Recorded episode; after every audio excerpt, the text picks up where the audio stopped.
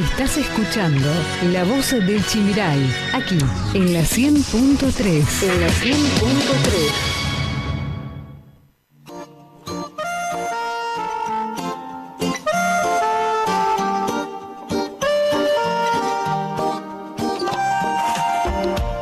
No está de moda enamorarse, ya nadie quiere ser sincero, pero en ti yo encuentro todo, todo, todo lo que quiero.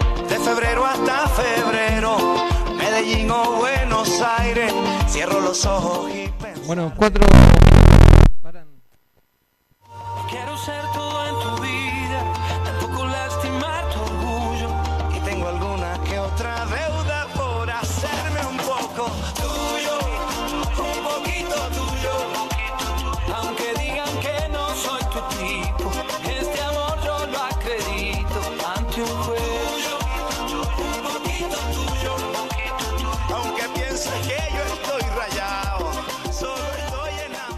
Bien, cinco minutos nos separarán de la hora 11 de la mañana. Lamentablemente tuvimos un corte de energía que afectó a gran parte del municipio de Apóstoles y lamentablemente tuvimos que despedir al primer entrevistado que teníamos aquí en piso, Ramón Jerega, intendente de Tres Capones, a quien le agradecemos por su tiempo, se tomó la molestia justamente de venir hasta el municipio de Apóstoles para charlar sobre distintas cuestiones y como no volvía a la luz, la verdad que le dijimos que, que- que vaya tranquilo. Así es, estuvimos charlando para hacer tiempo, como quien dice, conversando con él muy amable. El señor Jerega no lo conocía, eh, muy amable, así que le agradecemos por su tiempo, por la amabilidad de venir hasta acá. sí. Se tomó su tiempo y sabemos la responsabilidad y lo que es ser intendente de, de lunes a lunes. Bueno, y me gustaría preguntar nomás, ¿qué, qué, qué pasa con EMSA? ¿Esto es siempre así acá?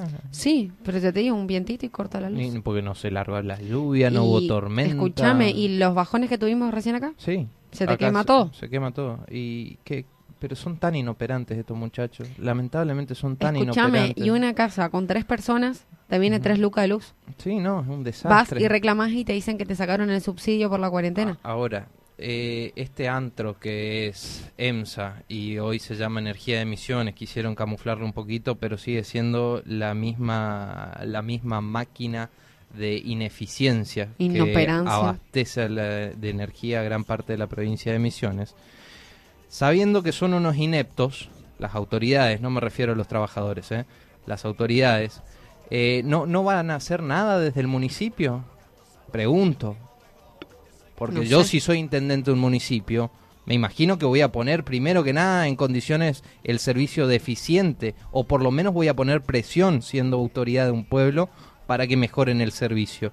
Bueno, esto sería un paso a, a- a ver por Pero parte lo la- hace la intendente de la ciudad de Apóstoles. No sabemos. Pregunto. No, Evidentemente resultados no hay porque sigue siendo un desastre en materia energética la ciudad de Apóstoles. Yo quiero, yo digo, pagar por un servicio que no funciona. No sé, eh, vo- voy a preguntarle después. eh, justo hoy no, no viene nadie de la municipalidad, no, no contestan, lo- los funcionarios deben estar muy ocupados, no contestan los mensajes, no sé qué le pasa. Pero vamos a ver, eh, por lo menos eh, en, en materia energética, ¿se le pregunta a EMSA si van a solucionar en algún momento el déficit que tienen acá, que sopla un viento y chau? Ojalá. ¿Hace cuánto no se cambian los cables? ¿Hace cuánto no se cambian los postes? La última vez, hace un mes, estaban cambiando ahí por ruta 1. ¿Te acuerdas que justo combinaron con la municipalidad que vino Juanji, que estuvieron cortando los árboles y cambiaron algunos postes? Todo muy lindo que cambien las luces LED, pero si no llega el tendido eléctrico, ¿de qué te sirve? Eso estaba pensando, porque allá en mi Ajá. barrio Irigoyen, Ajá. espectacular las luces. Bueno. Iluminado la plaza, pero si no tenemos luz. Bueno, bendiciones ahí para, lo- para los de EMSA, ¿eh? Vamos a terminar con el resumen que nos cortó entre medio de justamente del repaso que estábamos haciendo. No vamos a hablar mucho porque ahora nos cortan. Nos vamos a hablar mucho, pero bueno, vamos a ver si podemos cumplir con los otros invitados. Lamentablemente lo tuvimos que despedir al intendente de Tres Capones que llegó hasta la emisora aquí. Y bueno, y vamos a seguir con el cronograma y la agenda que teníamos pactado. Estábamos en el día jueves, recuerden que estábamos hablando justamente de las medidas de bioseguridad que ha presentado el Tribunal Electoral de la provincia. También se han presentado los candidatos provinciales de Juntos por el Cambio. Y hablamos también de la canasta para no ser pobre. También te estaba contando que, por ejemplo, más de 6 millones de personas tienen deudas por fuera de los bancos con tasas cercanas al 90%. Estamos hablando de un total de 6 millones 100 mil personas argentinos que tienen créditos que no son bancarios en entidades financieras y que justamente es el Banco Central el que hace un- una encuesta, digamos, un relevamiento, en el cual se ve cuántas personas contraen deuda por fuera de los bancos y con entidades financieras de crédito, etcétera. El monto global de los préstamos asciende a 195 mil millones de pesos y las tasas promedian un 84%. Los datos se desprenden del informe semestral elaborado, repito, por el organismo que conduce Miguel Ángel Peces, el Banco Central. También la UTA el pasado jueves eh, había anunciado un paro de colectivos justamente para el día lunes. Ahora te cuento las últimas novedades porque pasamos al día viernes. Apóstoles, luego de los casos de coronavirus, reabrió el Consejo de Liberantes.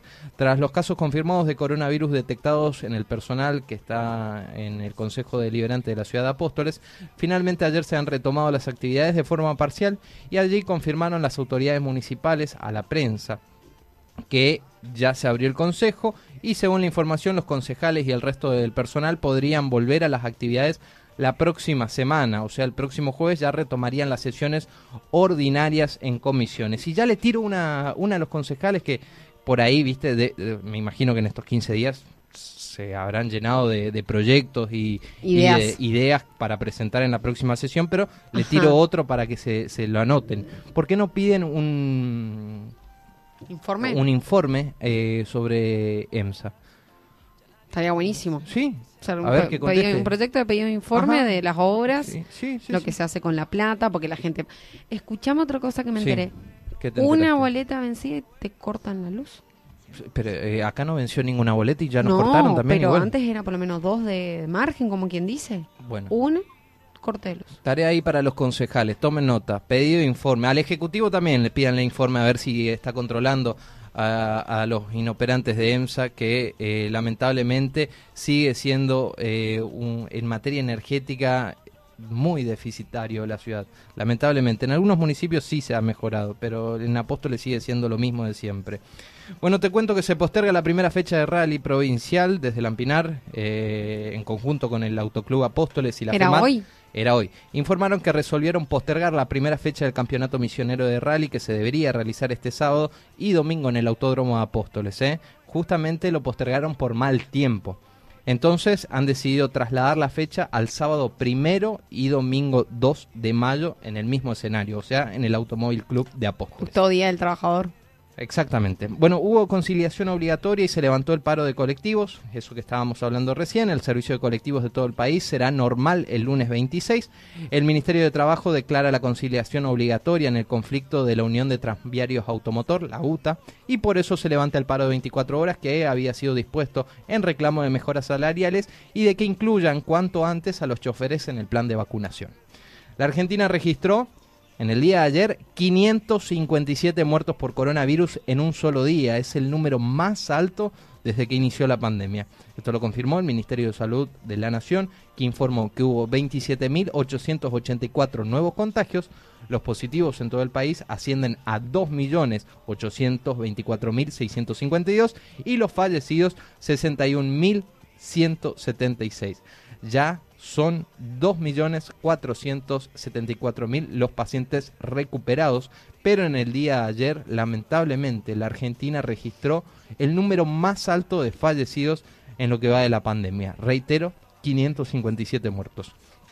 ¿Qué pasó con el dólar? Hace tanto no hablábamos del dólar. Bueno, te cuento que el dólar blue se disparó a 152 y escaló 10 pesos en una semana. ¿eh? Tras varias semanas de letargo, el dólar blue vuelve a la tendencia alcista en esta semana. En los últimos cinco días el billete paralelo escaló 10 pesos y volvió a niveles que no se veían desde comienzos de febrero. Este viernes saltó 5 pesos hasta 152 pesos, aunque llegó a tocar en un momento un pico de 153 pesos en las primeras horas de la tarde. Luego descendió un peso y quedó fijo en 152 el dólar blue.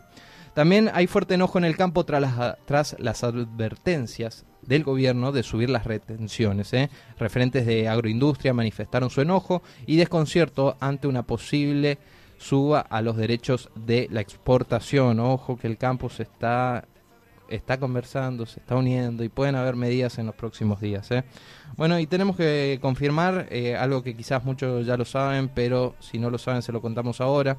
En el día de ayer murió el ministro de Transporte Mario Meoni en un accidente de tránsito. Estamos hablando del ministro de Transporte de la Nación, ¿eh? Ministro de Transporte de la Nación, Mario Meoni, murió este viernes por la noche en un accidente de tránsito en la ruta 7 entre las localidades bonaerenses de Carmen de Areco y San Andrés de Giles, según confirmó el titular de la Cámara de Diputados, Sergio Massa, que era su líder político.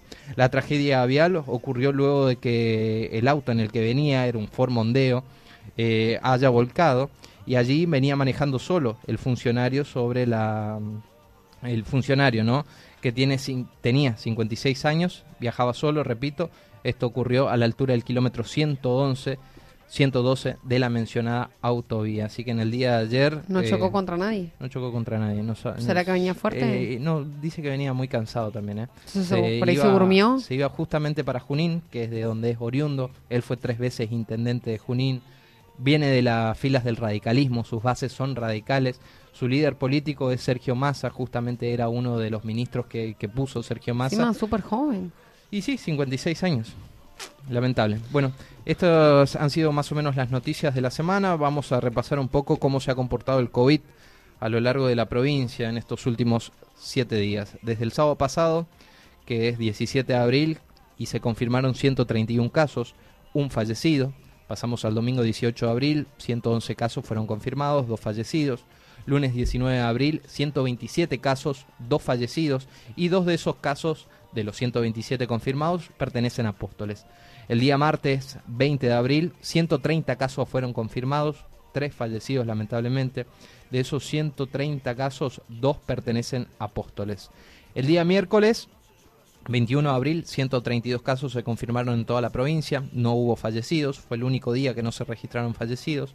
El día jueves 22 de abril, 139 casos, 6 pertenecieron a apóstoles el pasado jueves, lamentablemente un fallecido. El día viernes 23 de abril, 137 casos fueron confirmados, dos fallecidos y uno de esos casos confirmados pertenece a Apóstoles. Pasamos a repasar los números en crudo de esta semana porque se confirmaron en total 907 casos en toda la provincia. Lamentablemente, esta semana fallecieron 11 personas. El total desde que empezó la pandemia se diagnosticaron en la provincia 15.211 casos. Casos activos actualmente 1150, externados 1103, internados 47, recuperados 13790, fallecidos 271. Estas fueron las noticias más relevantes de la semana. Estas fueron las noticias más relevantes de la semana. Todo lo que pasará y tenés que saber pasa por aquí. La voz del Chimiray. La voz del Chimiray.